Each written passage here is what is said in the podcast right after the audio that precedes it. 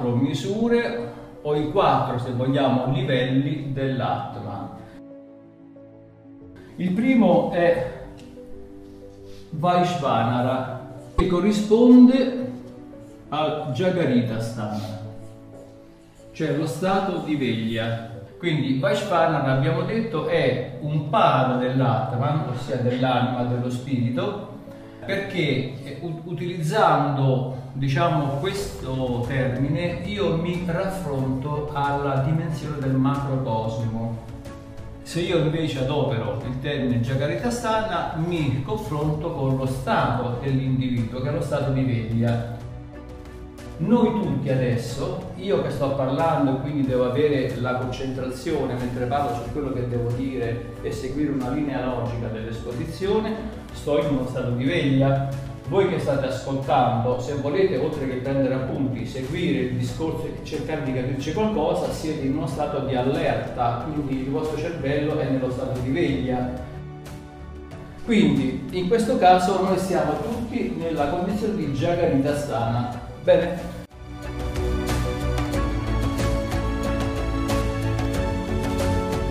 Ora vi dicevo, eh, connessione tra macrocosmo e microcosmo e ci deve essere questa connessione, la ritroveremo sempre nelle esposizioni eh, molto più poetiche e molto più pertinenti l'animo umano che sono le varie Upanishad. E allora a proposito, a questo proposito, questa corrispondenza può essere anche interpretata in questo modo, ci sono alcuni passaggi delle Upanishad, ossia la corrispondenza tra microcosmo, che è l'essere umano, e il macrocosmo, che è l'universo esterno. C'è preciso, questo preciso rapporto. Non dico identità, perché sarebbe improprio parlare di identità, non sono due cose uguali, però c'è un raffronto.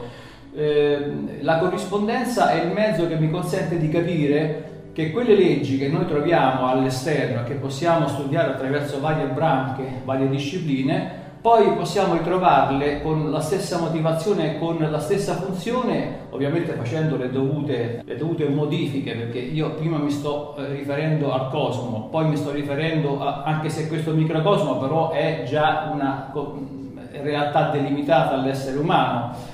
E allora l'Upanishad dice, la volta stellare che io trovo nel microcosmo corrisponde alla testa, al cranio dell'uomo Cos'è? La volta stellare è eh, quella dimensione che copre tutto quello che c'è sotto, è, è il punto più alto dell'esperienza dell'uomo, no? le stelle. Poi sotto le stelle ci sono tutte le cose, gli esseri, gli animali, i rapporti, le funzioni dell'uomo, c'è tutta la vita che si svolge in tutte le varie sfaccettature.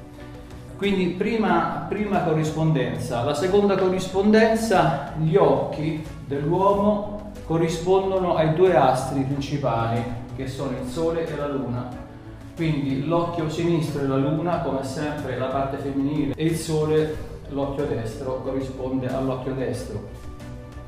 Poi abbiamo lo stomaco. Lo stomaco rappresenta, quindi qui, rappresenta eh, la regione intermedia del cosmo. Dovete sapere che il cosmo, e questo lo ritrovate anche in parecchi passaggi, il cosmo, eh, diciamo che la dimensione esterna è triplice, cioè cielo, eh, terra e zona intermedia che viene, chiamiamo così utilizzando un, utilizzando un nome che può essere più comprensibile per noi, l'atmosfera. Quindi cielo, terra, atmosfera, non c'è solo cielo che terra, come noi possiamo immaginare Ve lo dico questo perché sarà un punto di forza di quello che sto per dirvi.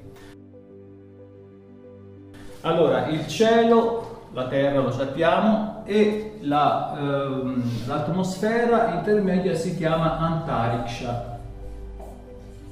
È un pochino il limbo che c'è tra paradiso e inferno.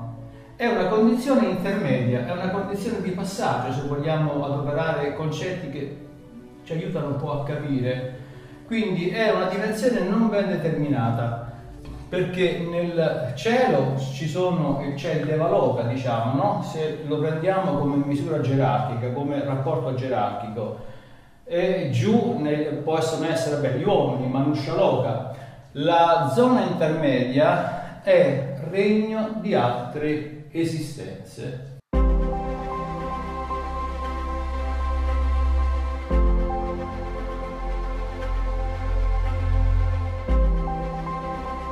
Ma prima di dirvi questo, arriviamo a capire che l'Antariksha è paragonato allo stomaco dell'uomo, quindi la dimensione, l'atmosfera esterna è paragonata alla parte dell'uomo che si incarica di trasformare le cose e c'è un calore interno, nello stomaco c'è calore, altrimenti la sua funzione non può essere svolta. Io posso avere un piede, una gamba fredda, la testa fredda e il cervello continua a ragionare, ma se il mio stomaco è freddo e gelato, se non c'è questo calore diffuso, il processo della digestione non potrà mai avvenire, si interrompe tutto. Quindi diciamo che l'essenza della vita dell'uomo sta proprio qui, da questo punto di vista, nella condizione termica del corpo.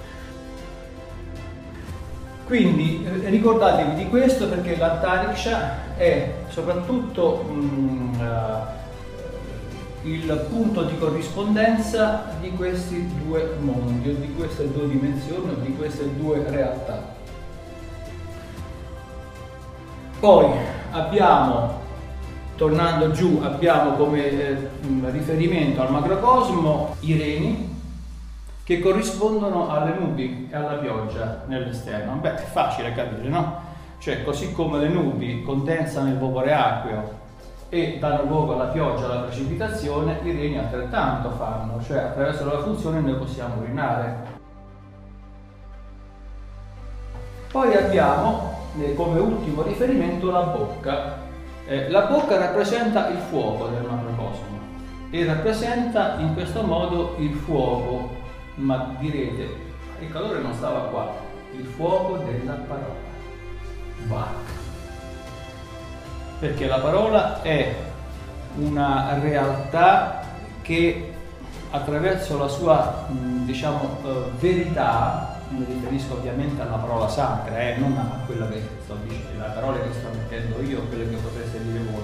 Ogni volta che si parla di parola si parla di enunciazione dei Veda, quindi parola sacra. E i Veda hanno questo potere di svelare la realtà, come un fuoco pulisce e brucia tutte quelle scorie, purificando quello che si vuole purificare, il fuoco stesso eh, porta ad un esaurimento delle scorie e porta ad una sintesi come principio di quello che vogliamo oh, considerare come purezza, così la parola dei Veda porta a dissipare i dubbi, porta a dissipare l'ignoranza ed è il fuoco che pulisce la comunicazione dell'uomo. Qui c'è una forte simbologia.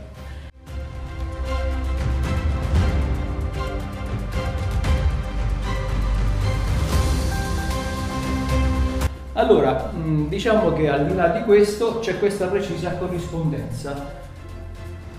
Ora, questa allora Vaishvanara è una, uno stato, o Jagaritastana, è uno stato oggettivo, diremo dal punto di vista psicologico. Perché è oggettivo? Perché praticamente, essendo io eh, in una dimensione colloquiale, in una dimensione dove osservo la realtà esterna, gli oggetti, le funzioni, le relazioni non sono altro che il principio attraverso il quale io mi muovo e mi sposto. Cioè il mio rapporto per poter essere reale, per poter essere efficace, deve utilizzare un oggetto, ma non è quell'oggetto, l'oggetto della percezione, questo è l'oggetto della comunicazione e l'oggetto della percezione e della comunicazione sono anche le persone. Quindi è una condizione oggettiva. Vedremo perché? Perché naturalmente io non posso eh, vivere la mia vita se io non ho una relazione oggettiva con la dimensione no? esterna. Vedremo che c'è una dimensione soggettiva invece dove non c'è bisogno della relazione esterna e così passiamo subito al secondo pada che è lo stato di sogno.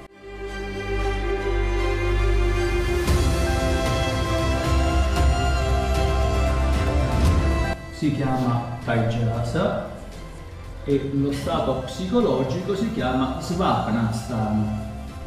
Taijasa, questa parola qui, deriva dal termine Tejas che significa fuoco Quindi eh, cosa avviene in Tajasa?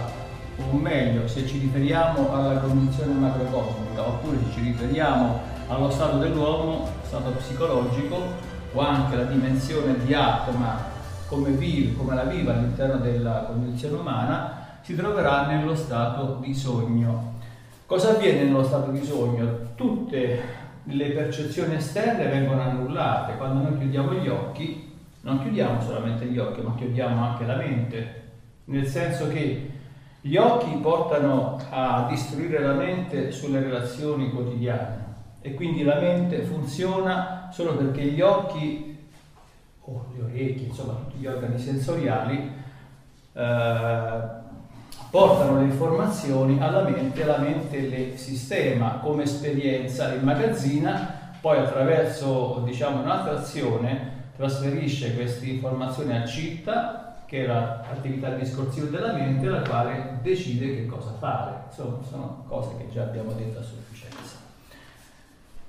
Ma quando io chiudo gli occhi, quando io chiudo le orecchie, cioè il senso dell'udito non funziona più, il senso tattile non funziona più. Cosa significa? Che l'attività diventa assolutamente introspettiva. Allora non sarà più un'attività oggettiva. Voi direte, ma io nel sogno vedo gli oggetti. Sì, ma gli oggetti sono prodotti da dentro di te. Capite? Sono frutto della memoria e del ricordo che io ho sviluppato nel, nella mia giornata precedente o nella mia vita precedente. Quindi la condizione è assolutamente soggettiva, hm? perché la mente, la mente produce, elabora, si confronta e agisce, senza più un rapporto con l'esterno.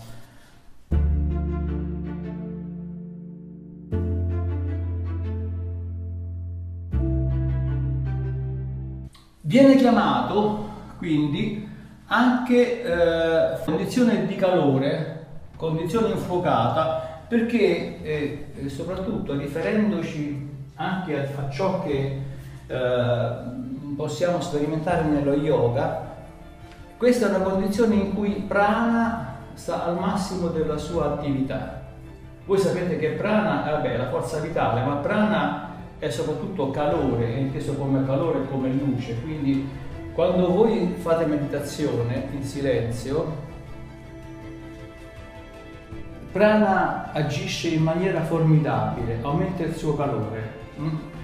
Eh, noi abbiamo fatto riferimento nella, nell'incontro precedente a tapas. Vi ricordate cos'è tapas? È il calore ascetico, cioè questo,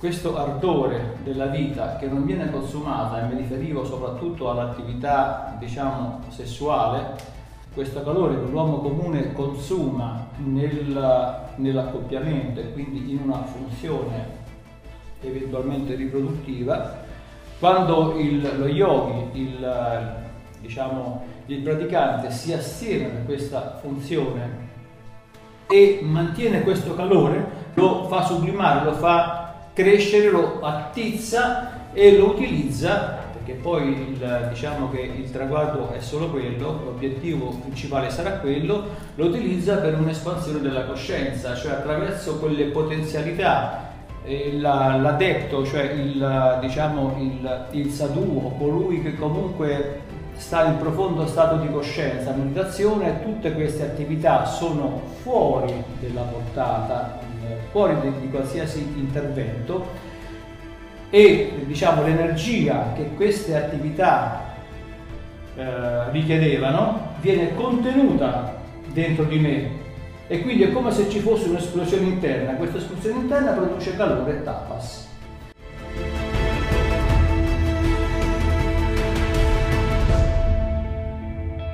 Allora, qualcosa del genere avviene nella condizione di sogno, in Svapanastana, dove voi in Svapanastana state così fermi, tutto a più vi girate, faccia sotto, di fianco, ma non agite, non, non vi muovete, non, non, consumate energia come la consumereste durante una giornata piena di impegni. Voi direte, ma la mia testa però produce pensieri. Non è la stessa cosa perché il contatto oggettivo non c'è, è solamente un'attività soggettiva. Quindi questa energia anche se utilizzata nella produzione onirica, è contenuta all'interno e quindi produce questo calore. Quindi taggianza si definisce come condizione infuocata. Ora, lo stato di sogno nel quale noi viviamo una parte ridotta della nostra vita perché normalmente stiamo in, in, in Jagarita Stana, quindi siamo nello stato di veglia, diciamo che pressappoco la metà forse, siamo, o poco meno, siamo nello stato di sogno, poi dipende dalle nostre abitudini. Quindi questo è, cos'è questo qui? È uno stadio intermedio.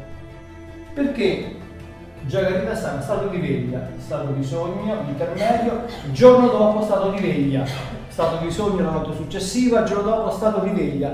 Quindi la coscienza dell'uomo si alterna. Questa è una condizione intermedia. Antariksha, cos'è? È una condizione del macrocosmo intermedia, vi ho detto, cielo, terra, atmosfera. Quindi c'è una similitudine tra questi due stati. Questo è lo stato dell'uomo, questo è lo stato del cosmo, che la nostra realtà che gli occhi vedono è solo una parte della realtà, è molto limitata solamente alle cose materiali, ma ci sono, ci sono altre condizioni di esistenza che vivono proprio in questa condizione intermedia.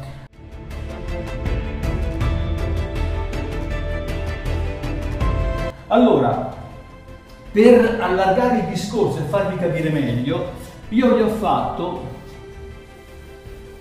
un'equazione, credo quasi all'inizio della, della, del nostro, dei nostri incontri, quando si parlava di Pinda, e vi ho eh, riproposto questa for formula Yata Pinda Tata Brahmanda. Yata Pinda Tata Brahmanda, che significa così come il Pinda altrettanto il Brahmanda. E tutta la realtà che riguarda Pinda, quindi una condizione germinale individuale, riguarda Brahmanda. Cos'è Brahmanda? Abbiamo detto è l'uovo cosmico. Secondo il mito, perché naturalmente ogni formulazione filosofica si rifà ovviamente ai miti che condensano queste notizie, ce li portano davanti agli occhi con delle storie come se gli occhi stessero vedendo e quindi la nostra mente, la nostra capacità intellettiva può eh, raggiungere meglio questa comprensione. Il mito serve a questo. Il mito, il mito è uno strumento molto importante perché mi porta a, a, realizzare un parallelismo. Il mito diciamo che è una storiella che nasconde una verità e eh, la ricerca, l'intelletto la svela questa verità. Mm? Quindi inizialmente il mito dice che c'è un uovo che brama il creatore, inteso come il cigno, il cigno supremo, Paramahansa, deposita nelle acque buie del Pralaya, quando ancora c'è la notte cosmica, quindi è l'oceano buio della notte cosmica, cioè quando il mondo precedente si è riassorbito, io avevo detto Kalpa Pralaya, come nasce il ciclo, l'universo successivo? perché Brahma come cigno deposita in queste acque l'uovo cosmico che sarebbe il Pinda, quindi come, così come Pinda altrettanto è Brahmanda. Anda significa uovo. Cos'è questo Brahmanda? È ancora l'universo che non si è sviluppato, quindi è qualcosa che sta ancora in luce. E allora Brahmanda deposita l'uovo e poi da quest'uovo rinascerà come Irania Garba, ossia il germe dorato. Garba cos'è? Feto.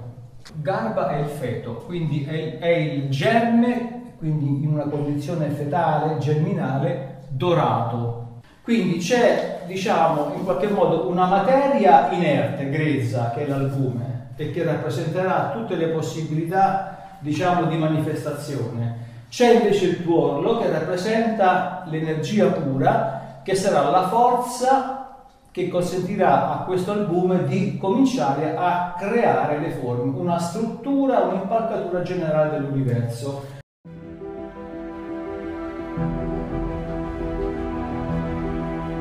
Quindi quando ancora il luogo di Brahma non si rompe, quando ancora non esiste il cosmo, perché l'uovo è ancora integro e giace sulle, sulle acque, contiene in sé tutte le potenze per potersi sviluppare.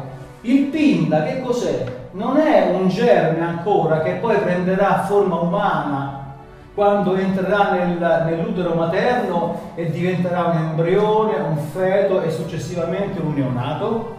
Quindi ecco allora viene sal- fatto salvo la, diciamo, l'equazione Yata Pinda Tata Brahmanda. Allora che significa? Che la storia dell'uomo è uguale alla storia dell'universo. Non c'è nessuna sbavatura, non c'è nessuna differenziazione, è identica.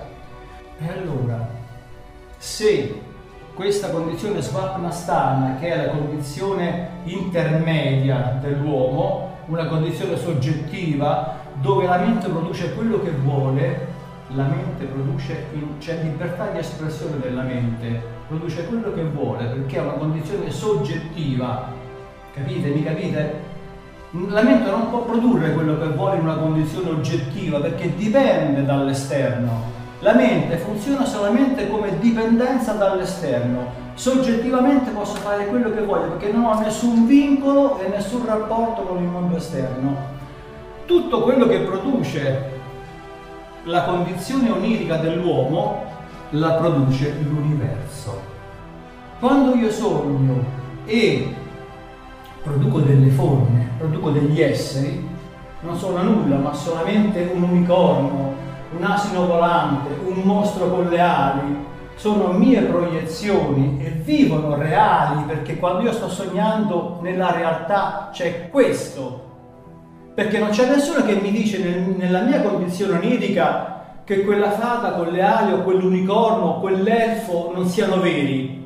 Perché la condizione soggettiva mi dice che quella realtà è vera e io la vivo come vera. E allora Yata Pinda Tata Brahmanda nell'universo in una condizione intermedia che è Taijasa o Antariksha, la condizione intermedia, esistono tutte queste realtà. Sono dimensioni intermedie dell'esistenza. Divinità, esseri intermedi, uomo. Non prendiamo adesso gli asura che sono una condizione, anche se poi rientrano effettivamente in questa categoria, ma mi preme soprattutto fare questa scaletta gerarchica.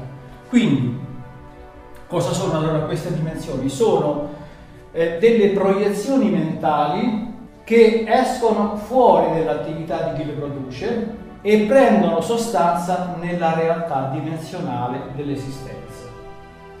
Però io non posso viverle nello stato di veglia, capite?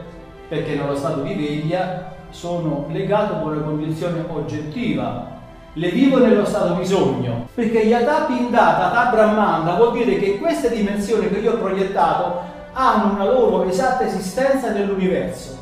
Le conoscerò solamente quando mi trovo in quelle condizioni che mi permettono di comprenderle, di viverle e di realizzarle.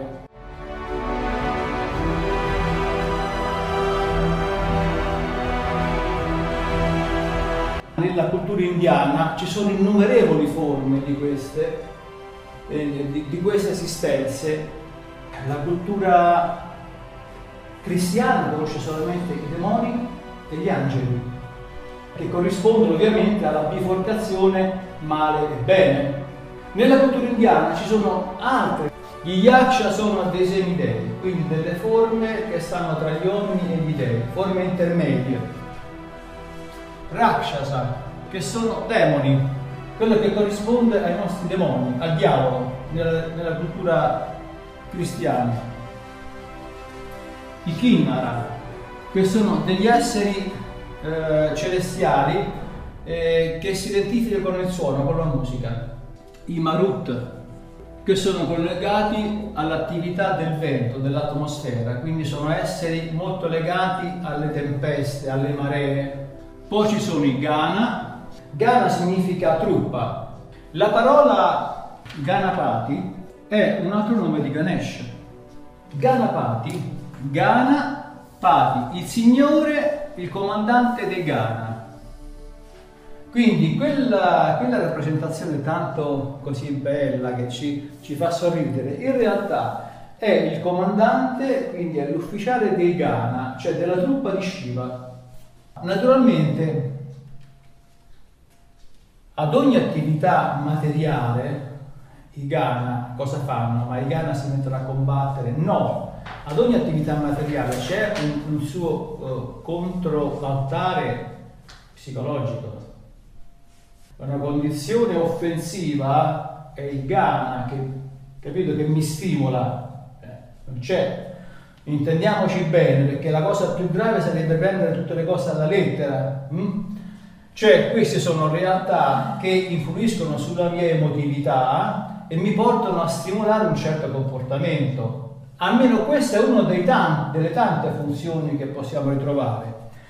Poi abbiamo i Gandharva, e i Gandharva l'abbiamo visti, sono i musici celesti, i Gandharva sono esseri sensuali, esseri come Cupido che cercano di sollecitare l'erotismo delle persone. Il Gandharva è quello che stimola attraverso lo scoccare della freccia come fa Cupido, in questo caso non si chiama Cupido ma si chiama Kama, il dio dell'amore, e cerca di sollecitare eh, eh, l'autoeccitazione dell'uomo e della donna in modo tale che accoppiandosi possano dare la possibilità al Pinda di inserirsi. E ritorniamo sempre al discorso precedente.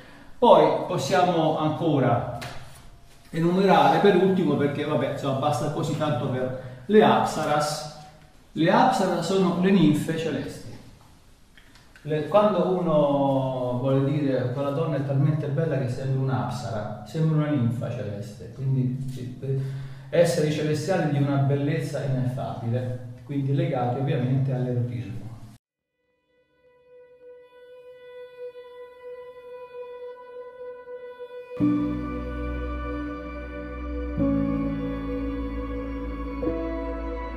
Ora, tutte queste realtà, che è vero sono prodotto dell'attività onirica, ma che tuttavia in rapporto alla condizione esterna dell'universo sono entità reali, quindi vivono di una loro vita, ma la loro vita non è legata al tempo naturalmente, può, ognuno di noi è legato, la nostra esistenza è legata a un certo periodo di tempo, no? Diciamo il tempo per questi esseri intermedi non è una condizione obbligatoria, per questi esseri intermedi, ai quali mi sto appena riferendo, il, lo spazio è, è, molto più plastico. Eh, lo spazio e quindi la realtà sostanziale e materiale. Io, il mio corpo è così, resterà presso a poco così fino all'ultimo giorno della mia vita. Certo, si modifica durante l'età, ma non sostanzialmente. Questi esseri non hanno una forma rigida. In questo senso dobbiamo capire che allora, se un essere di questi, in una condizione onirica, appare a un cristiano, appare a un musulmano e, e appare a un indù, il cristiano è tutto condizionato dalla esperienza culturale al quale appartiene.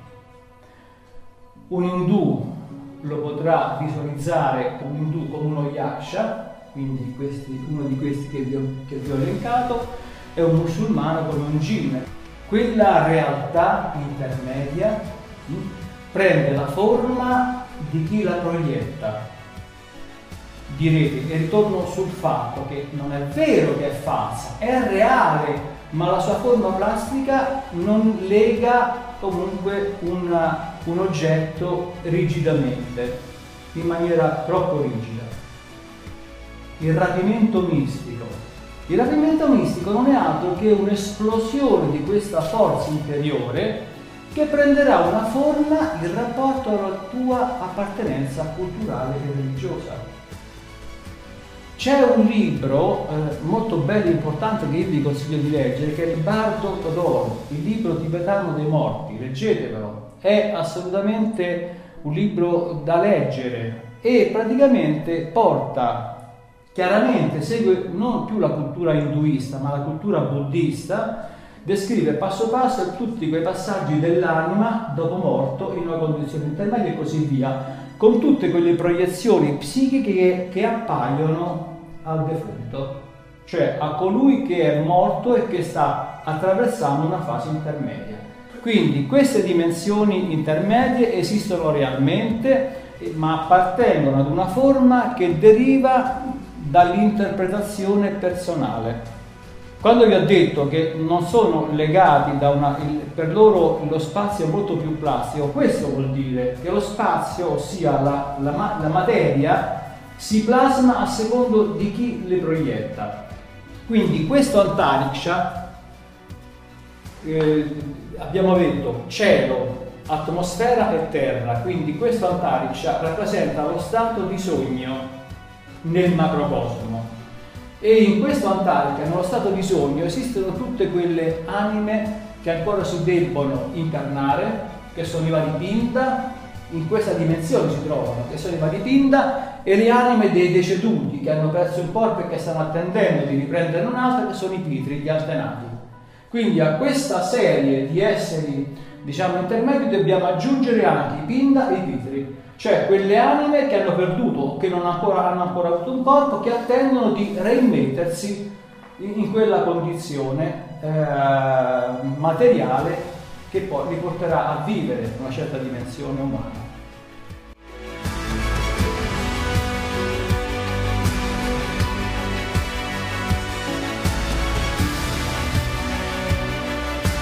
Volevo finire questo argomento, quindi abbiamo definito in maniera molto più ampia rispetto alla bozza che abbiamo fatto all'inizio lo stato di sogno. Adesso, i quattro pada, ne abbiamo visti solo due, abbiamo visto Jagaritastana, lo stato di veglia, e abbiamo visto Swapnastana, lo stato di sogno. Esiste ancora lo stato di sonno profondo, Sushupti, che è lo stato senza sogni. Nella condizione di sonno profondo noi non abbiamo il ricordo di quello che abbiamo vissuto, noi abbiamo il ricordo, quando ritorniamo nello stato di veglia, solamente degli accadimenti che abbiamo sognato e ce li ricordiamo, alcune volte sì, alcune volte no. E questo rappresenta la, diciamo, il, il, tempo maggiore, è il tempo in cui l'individuo eh, si trova durante lo stato onirico.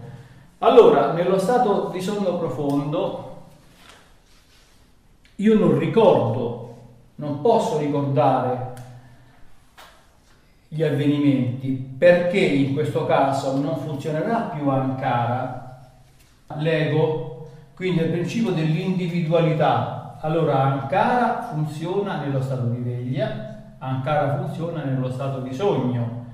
Essendo il principio di individualità non può andare oltre, ma qui siamo nel sonno profondo, quindi siamo ad un livello superiore. Io ci arrivo con la buddhi. Allora qui è buddhi che funziona, è l'intelletto superiore che corrisponde all'intelletto del cosmo su scala macrocosmica.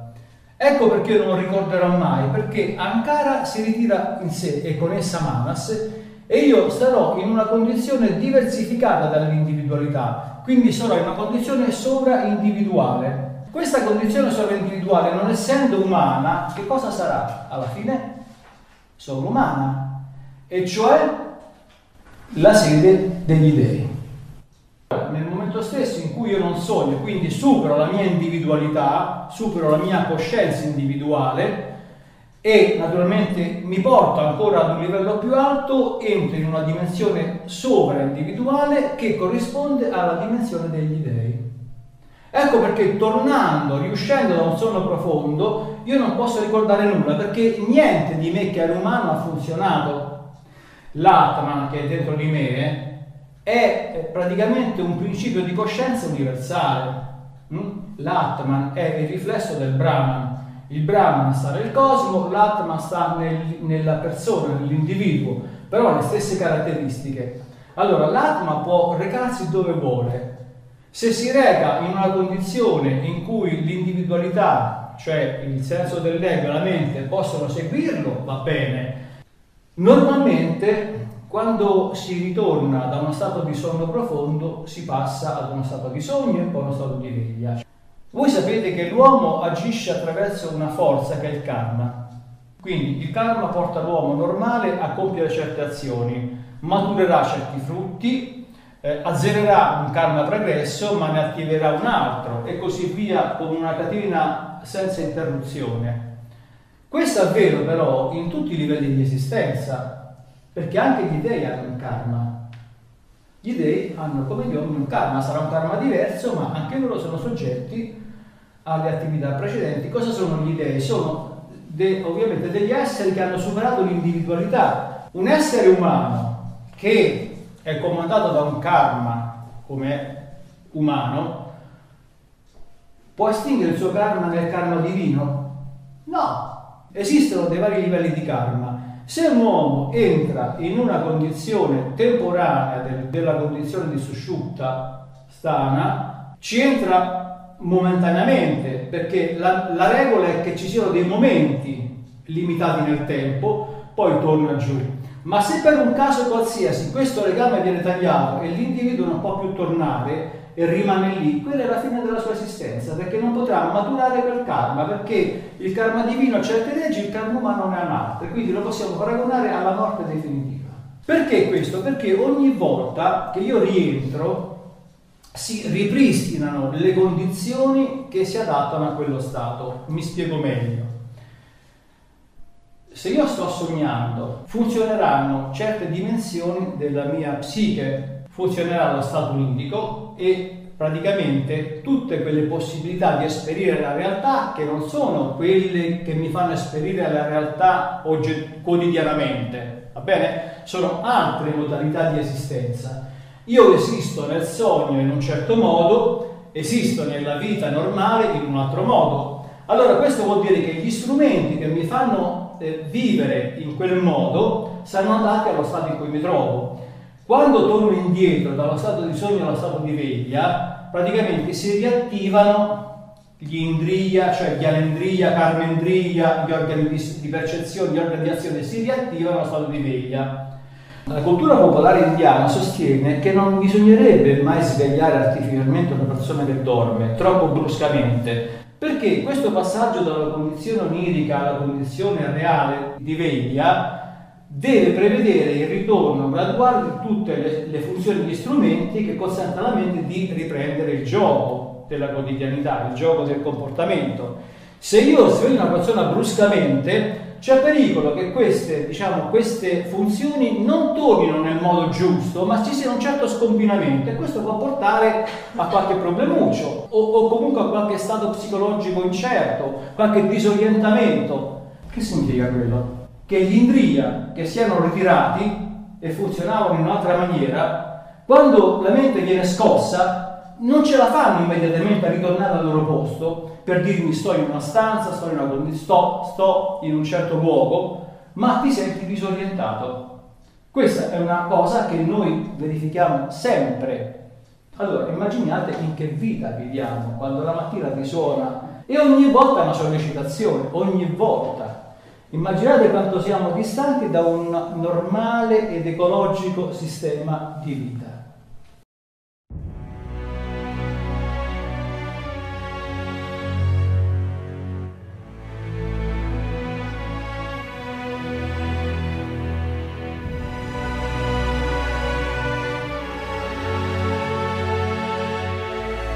Questo l'abbiamo spiegato nel quadro di un'esposizione dottrinale quindi Buddhi e Ankara sono gli strumenti che mi portano in una dimensione e nell'altra.